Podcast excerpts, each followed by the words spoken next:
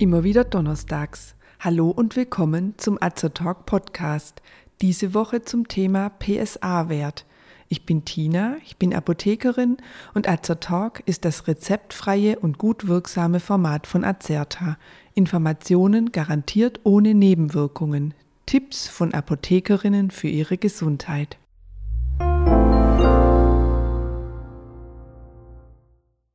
PSA, TSH, HCG, HDL. Es gibt unzählige Laborwerte und mit manchen von ihnen kommen wir bei Vorsorge- oder Routineuntersuchungen beim Arzt in Berührung. Doch für was stehen sie? Wie hoch dürfen sie sein und was sagen sie aus? Wir starten eine kleine Podcast-Reihe zu Laborwerten und beginnen heute mit dem PSA-Wert. PSA steht für prostataspezifisches Antigen. Die Prostata ist die Vorsteherdrüse des Mannes, zu deren Aufgaben die Produktion eines Teils der Spermaflüssigkeit gehört. Eine weitere Aufgabe der Prostata ist die muskuläre Umschaltung zwischen Ejakulation und Blasenentleerung. Beim PSA handelt es sich um ein Eiweiß, das in der Prostata gebildet wird. Man findet es im Prostatasekret, das dem Sperma bei der Ejakulation beigemischt wird, aber auch im Blut kann man PSA in geringerer Konzentration nachweisen. Für die Messung des PSAs im Serum gibt es unterschiedliche Analysesysteme. Wichtig ist, dass nur Werte miteinander verglichen werden, die mit demselben Testsystem bestimmt wurden. Nur dann sind die Werte vergleichbar. Darum kann empfohlen werden, den Wert immer beim gleichen Arzt bestimmen zu lassen, der ihn mit demselben Analysesystem auswertet. Aber wie hoch liegt ein normaler PSA-Wert? Interessanterweise gibt es nicht den einen Normalwert. Der PSA-Wert verändert sich stark mit dem Alter. Außerdem ist er von vielen weiteren Faktoren abhängig. Häufig vergrößert sich die Prostata mit zunehmendem Alter. Somit liegt mehr Prostatagewebe vor und es wird mehr PSA produziert. Der Wert steigt also mit zunehmendem Alter häufig an. Und dann ist Mann nicht gleich Mann. Bei unterschiedlichen Männern gelangt unterschiedlich viel PSA ins Blut und wird dort auch unterschiedlich schnell abgebaut und ausgeschieden.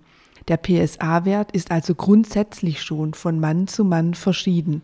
Die Einnahme von Medikamenten oder Entzündungen des Prostatagewebes können den PSA-Wert zusätzlich beeinflussen. Auch eine mechanische Beanspruchung der Prostata, wie sie beispielsweise beim Radfahren, beim Reiten, beim Sex oder bei bestimmten medizinischen Untersuchungsverfahren auftritt, kann kurzfristig den PSA-Wert ansteigen lassen. Die Entfernung von Prostatagewebe oder die Einnahme von Arzneimitteln wie zum Beispiel 5-Alpha-Reduktase-Hämmer oder Cholesterinsenker können den PSA-Wert hingegen senken. Der Wert, ab dem Mediziner einen weiteren Klärungs- oder Beobachtungsbedarf sehen, liegt bei 4 Nanogramm pro Milliliter. Grundsätzlich stellt die Bestimmung des PSA-Werts eine gängige Untersuchung zur Früherkennung von Prostatakrebs dar, denn auch bösartige Zellen in der Prostata bilden oftmals vermehrt PSA, weshalb sich der Wert bei Prostatakrebs erhöhen kann. Der Nutzen einer generellen PSA-Wertbestimmung zur Prostatakrebs-Früherkennung des sogenannten PSA-Screenings ist jedoch umstritten. Bei gesunden Männern wird das PSA-Screening nicht von der gesetzlichen Krankenkasse übernommen und muss als sogenannte Igel-Leistung, als individuelle Gesundheitsleistung selbst bezahlt werden. Liegen besondere Risikofaktoren wie beispielsweise ein erhöhtes Krebsrisiko vor oder dient der PSA-Wert der Verlaufskontrolle eines Prostatakarzinoms, dann übernehmen die Krankenkassen die Kosten für den PSA-Test. Ein generelles PSA-Screening wird aus zwei Gründen kritisch gesehen. Zum einen möchte man eine Überdiagnostik verhindern. Unnötige Prostatabiopsien, also Gewebeentnahmen und unnötige Behandlungen aufgrund hoher PSA-Werte sollen vermieden werden. Zum anderen möchte man aber auch vermeiden, dass Männer sich auf einen niedrigen PSA-Wert verlassen und ein vorliegendes Prostatakarzinom nicht erkannt wird. Studien haben gezeigt, dass die Sterblichkeit an Prostatakrebs durch ein PSA-Screening nicht positiv beeinflusst wird. Es gibt deshalb eine Leitlinie für Hausärzte, die Empfehlungen zur Beratung von Männern im entsprechenden Alter aufführt. Äußert der gesunde Mann ohne erhöhtes genetisches Risiko nicht aktiv den Wunsch nach einer PSA-Untersuchung, so soll er nicht darauf angesprochen werden.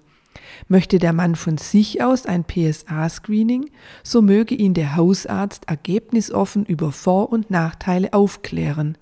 Bei etwa 330 von 1000 beschwerdefreien Männern, bei denen ein PSA-Wert über 4 Nanogramm pro Milliliter festgestellt wird, wird durch eine anschließende Gewebeentnahme eine Krebserkrankung der Prostata nachgewiesen. Das entspricht einer Detektionsrate von 33 Prozent. Auf der anderen Seite hatten von 1000 beschwerdefreien Männern mit einem PSA-Wert kleiner als 4 Nanogramm pro Milliliter 250 trotzdem Prostatakrebs. Das bedeutet, dass bei 25 Prozent der Männer die PSA-Messung eine Krebserkrankung nicht erfolgreich anzeigen konnte. Ein hoher PSA-Wert allein spricht weder für eine Prostatakrebserkrankung, die Metastasen bildet und unbedingt behandelt werden muss, noch für eine Prostataerkrankung älterer Männer, die keine Beschwerden verursacht und letztlich auch nicht für den Tod der Männer verantwortlich sein wird. Männer mit erhöhten PSA-Werten kann nur geraten werden, diese in regelmäßigen Abständen zu untersuchen und mögliche Entartungen bildgebend zu überprüfen. Ansprechpartner ist hier immer der spezialisierte Urologe. Derzeit wird daran gearbeitet, die Diagnostik zu verfeinern, mit der Bestimmung der PSA-Verdopplungszeit, der Anstiegsgeschwindigkeit, PSA-Unterformern, altersspezifischen Referenzwerten und anderen Parametern hofft man, den PSA-Wert aussagekräftiger zu machen und so ein gutes Werkzeug für die wichtige Krebsfrüherkennung an der Hand zu haben. Die rektale Tastuntersuchung bleibt trotzdem das unverzichtbare Werkzeug zur Beurteilung der Prostata. Sie kann durch die Bestimmung des PSA-Werts und seiner verantwortungsvollen Interpretation unterstützt werden.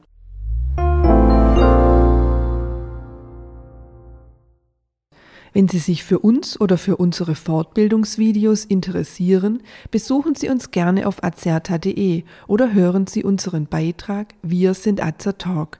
Wir weisen darauf hin, dass dieser Podcast kein Ersatz für eine persönliche Beratung bei einem Arzt oder Apotheker darstellt, dass er keine Therapie ersetzt und lediglich der Information dient. Thematisch erhebt der Beitrag keinen Anspruch auf Vollständigkeit.